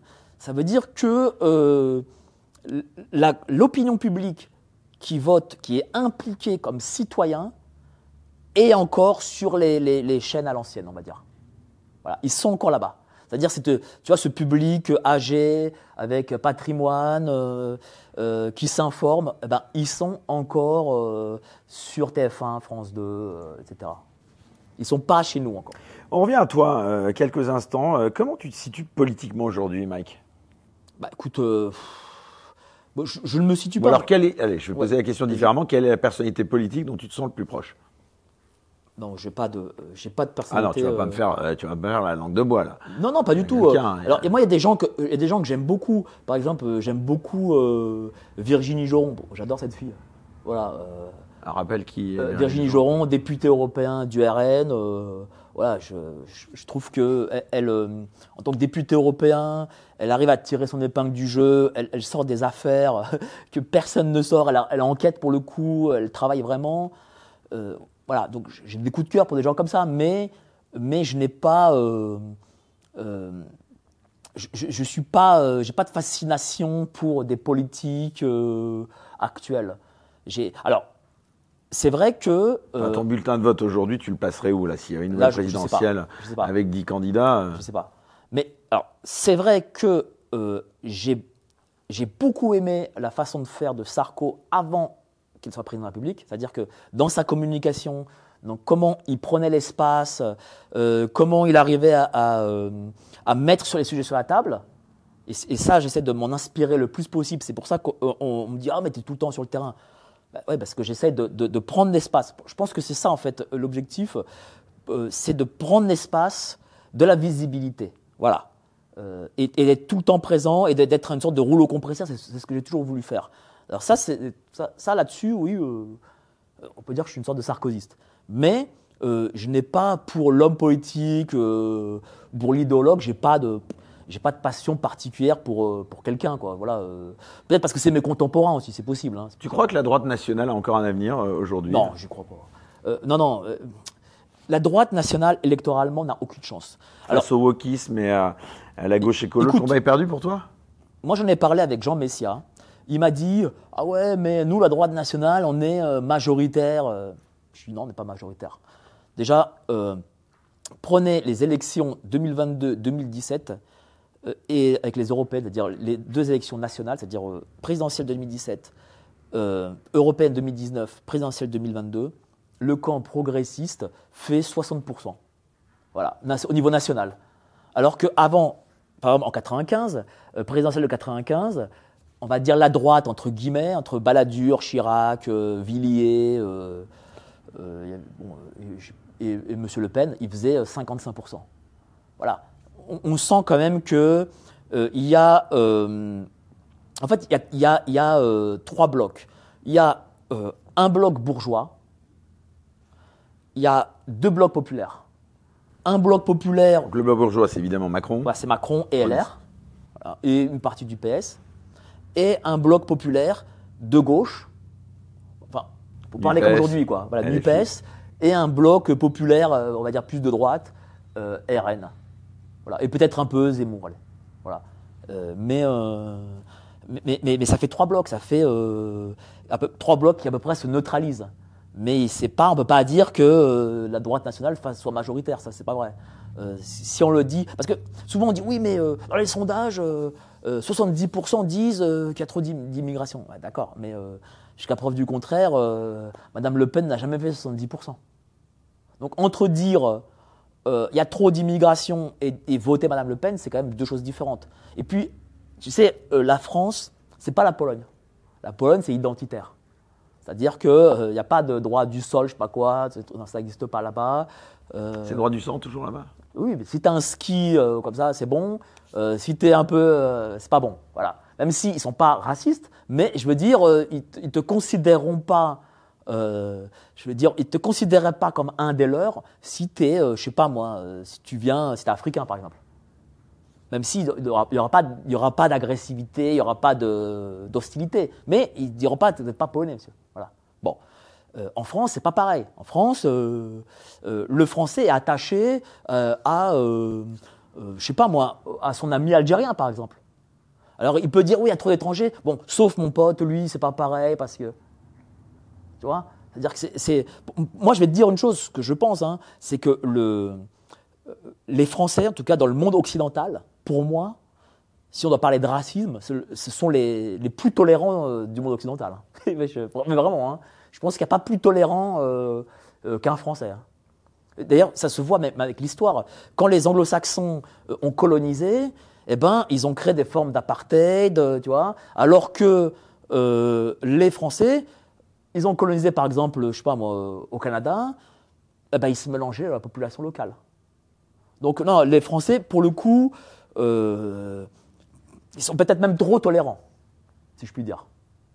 Et c'est euh, quelqu'un d'origine polonaise qui le dit. Non, mais c'est une, c'est une réalité. Je veux dire, euh, euh, ce, que, ce, que, ce que tu fais en France, tu peux pas le faire en Pologne, c'est, c'est, pas possible. En Pologne, il y a un peu d'immigration, mais les mecs, ils, ils marchent droit, ils, ils rasent les murs, ils veulent pas. Ils, ils, font- ils ont pas de revendication. Je veux dire, un gars qui, qui sort avec son drapeau algérien, euh, il, il va se faire de la miner, quoi. Il ne resterait pas longtemps le drapeau. C'est compliqué. Ce sera compliqué pour lui. Surtout qu'en Pologne, les types, ils sont, euh, ils sont tous carrés. euh, tu vois, c'est pas des, c'est pas des woke euh, qui mangent du soja à 60 kilos. hein. Ils sont pas comme moi. Je t'ai laissé, c'est ce que j'ai pris de français, tu vois. C'est l'assimilation.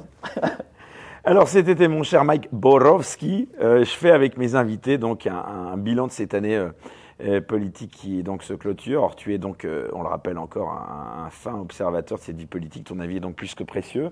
D'abord, une question classique. Si tu devais euh, donner trois mots pour décrire la saison politico-médiatique 2022-2023, euh, lesquels choisirais-tu? Euh, comique. Parce que c'est- quand même drôle. Euh, euh, je, peux- je- je peux dire des, des phra- des trucs de deux mots. Vas-y, vas-y, vas-y. Euh, baisse de niveau. Il y a quand même une baisse de niveau. J'ai connu quand même la génération Balladur, Chirac, Pasqua, Pandro. Et je vois les. bah, J'ai été avec Darmanin, avec Aurore Berger, euh, avec Madame euh, Olivia Grégoire. Tu les as euh, Euh, côtoyés au plus près. Ouais, il y a quand même une baisse de niveau. Quoi. Je veux dire, quand tu voyais Balladur et que tu vois côté Aurore Berger, c'est pas la même. Quoi. Je veux dire, là tu dis. On joue pas dans le même game. non, non, non. Même si je j'avoue quand même que Madame Berger, euh, elle est Bah, champ- elle essaye. championne du couloir. Ouais. Championne des couloirs, elle a toujours été ça. Mais quand tu vois des Villepin et tu vois Madame Borne, c'est pas la, pas la même chose. C'est, euh, t'as quand même un, et pourtant Madame Borne, elle est, euh, elle a fait Polytechnique. Mais, mais tu sens quand même que au niveau charisme, niveau culture, niveau phrasé, tu sens une baisse, quoi, une, une baisse de niveau. Dans l'actualité nationale, euh, quel est l'événement euh, le plus marquant de l'année selon toi? Niveau national, euh, bah tiens, le fameux dérèglement climatique où il fait euh, 25 degrés, mais on nous explique euh, que dans 7 départements il fait euh, 37 euh, en plein été, Ah, donc c'est grave et il faut tout changer, et il faut... Et en hiver, il neige. Quoi. Voilà. Donc là, ça, c'est important. Alors, je donne un conseil aux gens mettez vos clims à 26 degrés. C'est contre Poutine. Voilà. C'est pour l'Occident, c'est contre Poutine. Ah bah c'est intéressant. On va y venir, on va en parler de la politique euh, étrangère. Juste pour terminer sur cette séquence euh, politique nationale, euh, le grand perdant de cette séquence politique qui s'achève, c'est qui pour toi? Éric Zemmour, tu dirais? Ah oui, complètement. Éric Zemmour, aujourd'hui, qu'est-ce qu'il fait, Éric Zemmour? Il lange un bébé. C'est tout ce qu'il fait. Visiblement, Madame Canafo a accouché récemment. Bon, bah, c'est ce qu'il fait. Voilà, il lange, il lange son bébé. Voilà, on l'entend pas, on ne sait pas ce qu'il fait, on ne sait pas ce qu'il devient. Euh, peut-être qu'il fait quelques signatures. je crois que son livre, d'ailleurs, c'est vachement moins vendu. Mais à titre personnel, moi, j'ai, euh, jamais soutenu Zemmour euh, parce que Zemmour, en fait, pour moi, c'est du macronisme, mais en version euh, en version dehors les Arabes, si je puis dire. C'est-à-dire que euh, c'est une sorte de mondialiste, mais euh, qui ne veut pas d'immigration en bas de chez lui. Et je pense que c'est n'est pas de ça dont a besoin le pays. Très sincèrement. Et à l'inverse, la grande gagnante, tu dirais que c'est peut-être Marine Le Pen? Aujourd'hui, là, 2023 ouais. Je sais pas. Tu penses qu'elle peut être élue un jour en 2027 Je crois pas. Ah.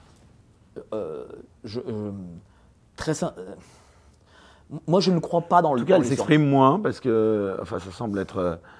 Dans mes années politiques, j'ai fait nombre de campagnes.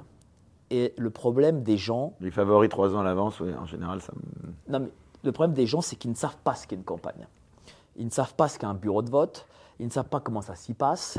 Et, et très sincèrement, je, elle ne peut pas gagner le système n'est pas fait.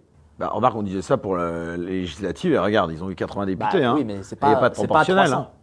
Bah non, mais pardon. Euh, il y avait un système mis en place qui empêchait euh, théoriquement le RN d'arriver. Oui, mais 89, c'est pas 300.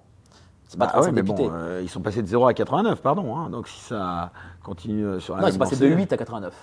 C'est vrai, autant pour moi. Ils sont passés de 8 à 89, et puis bon, Enfin, c'est quasiment rien. Je veux dire, ils sont passés de quasiment 0 à 89. Oui, mais la, séquence, oui, mais euh, la, séquence qui a fait gagner euh, une cinquantaine de députés au RN, ça j'en suis persuadé parce que je l'ai vécu aussi avec, euh, avec l'entre-deux tours de Sarko. à l'époque, Sarko avait dit oui à le, la TVA sociale et il avait perdu une soixantaine de députés entre les deux tours. Je pense que la séquence qui a fait perdre cette soixantaine de députés à, à En Marche, c'est euh, la finale de la Ligue des Champions. C'est-à-dire que la finale de la Ligue des Champions et le mensonge, c'est le fait que c'est passé euh, euh, sur TF1, France 2, France 3, que Mme Michu s'est dit Ah, quand même, le ministre de l'Intérieur, il foutu notre gueule, eh ben, a fait perdre les 50 députés à En Marche pour les, faire basculer vers, vers le RN. Déjà, tu, ne peux pas gagner l'élection présidentielle si, un, euh, tu n'as pas euh, les, assesseurs, par exemple. Parce qu'il faut savoir que comment se passe un bureau de vote? Il y a 36 euh, 000 communes, il y a, on va dire, une dizaine de bureaux de vote par commune. Bon, il y a des assesseurs. Il y a l'assesseur de la mairie, il y a l'assesseur des, partis politiques. C'est-à-dire qu'un parti politique, sur les 36 000 communes, x 10, doit trouver 300 000 personnes qui doivent, qui doivent comment dire, surveiller les, bureaux de vote. Moi, je l'ai fait, ça. Je l'ai fait en Seine-Saint-Denis, tu vois. J'ai fait dans toutes les élections pendant 10 ans, j'ai été, j'ai été mandataire euh, de bureau de vote pour euh, l'UMP. Bon, euh, j'ai vu des triches. C'est-à-dire que euh, le RN, je sais pas moi, ils sont pas, euh, je sais pas où, dans les dom-toms ou je sais pas où en province. Et là, qu'est-ce qui se passe? Eh ben, tu as le président de bureau de vote, qui est le gars de la mairie, c'est-à-dire le mec de la, fonction publique, avec le représentant d'un parti, bah, ils se font leur tambouille entre eux il se rajoute, il se rajoute euh, un petit euh, bourrage d'urne. Tu vois? Et ça, c'est pas rien. Ça, ça, représente, ça peut représenter les 3-4% qui peuvent te manquer. Euh, ensuite, il n'y a pas d'égalité de temps de parole en réalité. Il y a une équité de temps de parole. L'égalité, elle n'existe que les 15 derniers jours. Et en, fait, les, électeurs ne connaissent vraiment les gens, ils ne connaissent vraiment les programmes euh, que euh, des 15 derniers jours. Donc c'est dire pas grand-chose. C'est pas grand-chose pour défendre un programme, pour défendre, pour défendre une politique, pour défendre un projet. Ce n'est rien. En réalité, c'est toujours euh, les... les on parlait de l'influence des médias, c'est toujours le candidat qui a été porté par les médias, qui arrive euh, en fait euh, euh, dans, dans, ce fameux second tour. Et puis tu as évidemment le débat entre les deux. Et là, en débat, bon, bah, Madame Le Pen, je suis désolé, mais elle n'a pas le niveau. Quand elle est en finale de Ligue des Champions, elle fait le match contre le Real Madrid, bah là, elle prend 3-0. Et, ça, je suis désolé, mais si elle est face à Édouard Philippe, elle va se refaire atomiser. Elle s'est fait deux fois atomiser par, par Emmanuel Macron. Édouard Philippe, à peu près la, même. Euh, c'est un, mec de la technocratie, je le connais bien pour le coup, Édouard Philippe. Euh, c'est vraiment le, jupéisme. Tu vois, euh, je pense même que Édouard Philippe est meilleur qu'Emmanuel Macron. Et dans un débat entre les deux tours, il va l'atomiser. Moi, je, pense qu'en fait, Madame Le Pen, c'est la candidate qui permettra au système de gagner. Édouard Philippe, justement, t'en parlais. bon, il y a pas mal de gens qui ont qui ont, un petit peu remis en question euh, cette candidature parce que bon, il a eu cette maladie, tu vois, qui lui a fait euh, quand même, euh, en tout cas, il y a eu ce changement d'apparence physique. Tu penses que ça peut avoir une incidence, ça, ou pas? Bah, quand même, quand même, parce que Madame Michu, c'est ça qu'elle regarde. Hein. Elle regarde la tête du mec sur l'affiche. Bon, il n'y a pas la tête de Macron, quoi. non, ça c'est sûr. Même si Macron. Macron est pas extraordinaire, mais bon, je remarque, ma mère fait de l'aquagym à la Porte Dauphine je remarque les femmes de, l'âge de ma mère, pas ma mère, hein. en tout cas c'est celles qui font la l'aquagym avec elle, aiment beaucoup Macron. Hein. Peut-être qu'elles ont un fantasme euh, de, la, de, de la cougar, c'est possible. Hein. Mais euh, écoute, euh, aujourd'hui, bon, le meilleur atout est Édouard Philippe, parce qu'il a été Premier ministre, parce qu'il a l'air sérieux. Mais c'est pas fait. Je, pense que ce sera une continuité de Macron peut-être un Bruno Le Maire. Bruno Le Maire, euh, même si euh, entre nous, on sait qu'il n'est pas très bon, mais euh, pour la personne lambda, bon, il était quand même ministre de l'économie. à, l'époque, rappelle-toi, il y avait une hype pour Dominique Strauss-Kahn parce qu'il était au FMI, alors qu'il était un économiste très médiocre. Hein. Mais comme il était au FMI, les gens disaient oh, c'est un économiste, il doit savoir gérer de l'argent. Donc peut-être une, candidature à la Christine Lagarde peut être possible. Ah, tu crois ça? C'est pas impossible, hein. elle vient de la Banque Centrale Européenne. C'est pour ça que j'avais mis mes billes euh, à l'époque sur Barnier. Je pensais que Barnier pouvait être un bon candidat. Mais bon, euh, ils ont fait une primaire à LR et comme je connais les équipes euh, de Madame Pécresse, ils ont dû bourrer les urnes comme des dingues. Et donc, ouais, j'en suis sûr, hein. ça c'est une certitude. Ils ont, ils ont, dû bourrer les urnes. Tu connais bien c'est vice-président. Euh, ah, t'as connu, as connu Pécresse, toi, Ah oui, je connais très bien. J'ai même rendu des rapports. Donc. Euh, Qu'est-ce que tu en penses de Pécresse? ah, Le plus grand mal. Le plus grand mal. Euh, bah, je crois qu'elle a encore un avenir. Non. En tout cas, elle s'est fait rembourser quand même. Elle a réussi hein, son appel au don. Là, ça t'a choqué ça? Non mais, tu vois, nous, on prend des risques. On met notre argent. ça marche pas, on fait autre chose. Voilà, on prend des risques euh, et, on y va. Eux, ils prennent aucun risque. C'est-à-dire qu'elle fait 4,80%, elle fait perdre 10 millions d'euros au parti, et elle se fait rembourser euh, cet argent. Non mais c'est vraiment... Euh, il y a aussi une chose que les gens doivent savoir, c'est que que Macron parte ou pas, ah bah là, non, mais il doit partir. Tu penses qu'il peut faire un troisième mandat, toi? Non, aucun autre, aucun autre, aucun clone, aucun clone arrive. Voilà, on va dire un clone arrive, ou que Madame Le Pen arrive, ou que quiconque arrive à la place de Monsieur Macron. Tant que la haute fonction publique et cette administration reste la même, et parce que c'est aujourd'hui c'est la haute administration avec l'Europe qui dirige ce pays. Tant qu'il n'y a pas le ménage de fait cette haute administration, rien ne changera. Madame Pécresse vient de cette haute administration. Elle a fait HEC ENA, elle vient de ce milieu, c'est-à-dire que c'est un milieu où euh, tu passes ton, un concours une fois et après c'est bon, tu es, euh, tu as les doigts de pied en avantage jusqu'à la fin de tes jours. Eh ben, ça c'est pas normal. Si euh, elle fait, si elle fait 4,80, elle doit payer. En plus, elle était, caution, elle était caution. C'est-à-dire que normalement c'est elle qui aurait dû payer. Alors, bon, mais ça, c'est un truc, je ne comprends pas que les gens sauvent. Parce que les gens te disent oui, mais bon, euh, on a marre des politiques, c'est tous des nuls et tout. Attendez, mais ils votent toujours pour les mêmes. Ils votent toujours pour En Marche, pour LR, pour RN, euh, pour euh, PS, euh, NUP. Ils votent pas pour le gars qui a dit bah, tiens, je vais être divers droite, divers gauche ou que sais-je. Oui ou non? Non. Ils votent pour les mecs des partis. Enfin, à un moment donné, soit on est contre le système politique et on laisse mourir le système, ce que je pense qu'il faut faire, et moi d'ailleurs j'ai des débats chez toi avec les autres sociétaires en disant voilà, il faut euh, les élections ne servent à rien. Euh, un, nous ne gagnerons pas, nos idées ne gagneront pas parce qu'on n'aura jamais d'exposition pour que nos idées puissent gagner. Et deuxième chose, on aura toujours derrière l'Union européenne, l'administration, tout ce que tu veux, pour, euh, pour pas qu'on gagne, enfin pour pas qu'on fasse des trucs. Donc, soit le système s'effondre de lui-même, et c'est ce qu'il faut euh, qu'il se passe, soit continuellement nous allons être dans le déclassement. En fait, nous vivons comme avec une femme qu'on peut plus blairer, mais avec laquelle on ne divorce pas. Et donc on fait, euh, on fait, en plus on fait même pas chambre à part avec elle. On, reste toujours dans le même lit, quoi. Tu vois et, euh, et ça se passe toujours mal. On, on se met des coups dans la tronche. Et elle ronfle. Et elle ronfle, t'imagines? Et on se met des coups dans la tronche, on s'envoie les vases au visage, mais on divorce pas parce que on a un appartement commun et, que bon, voilà.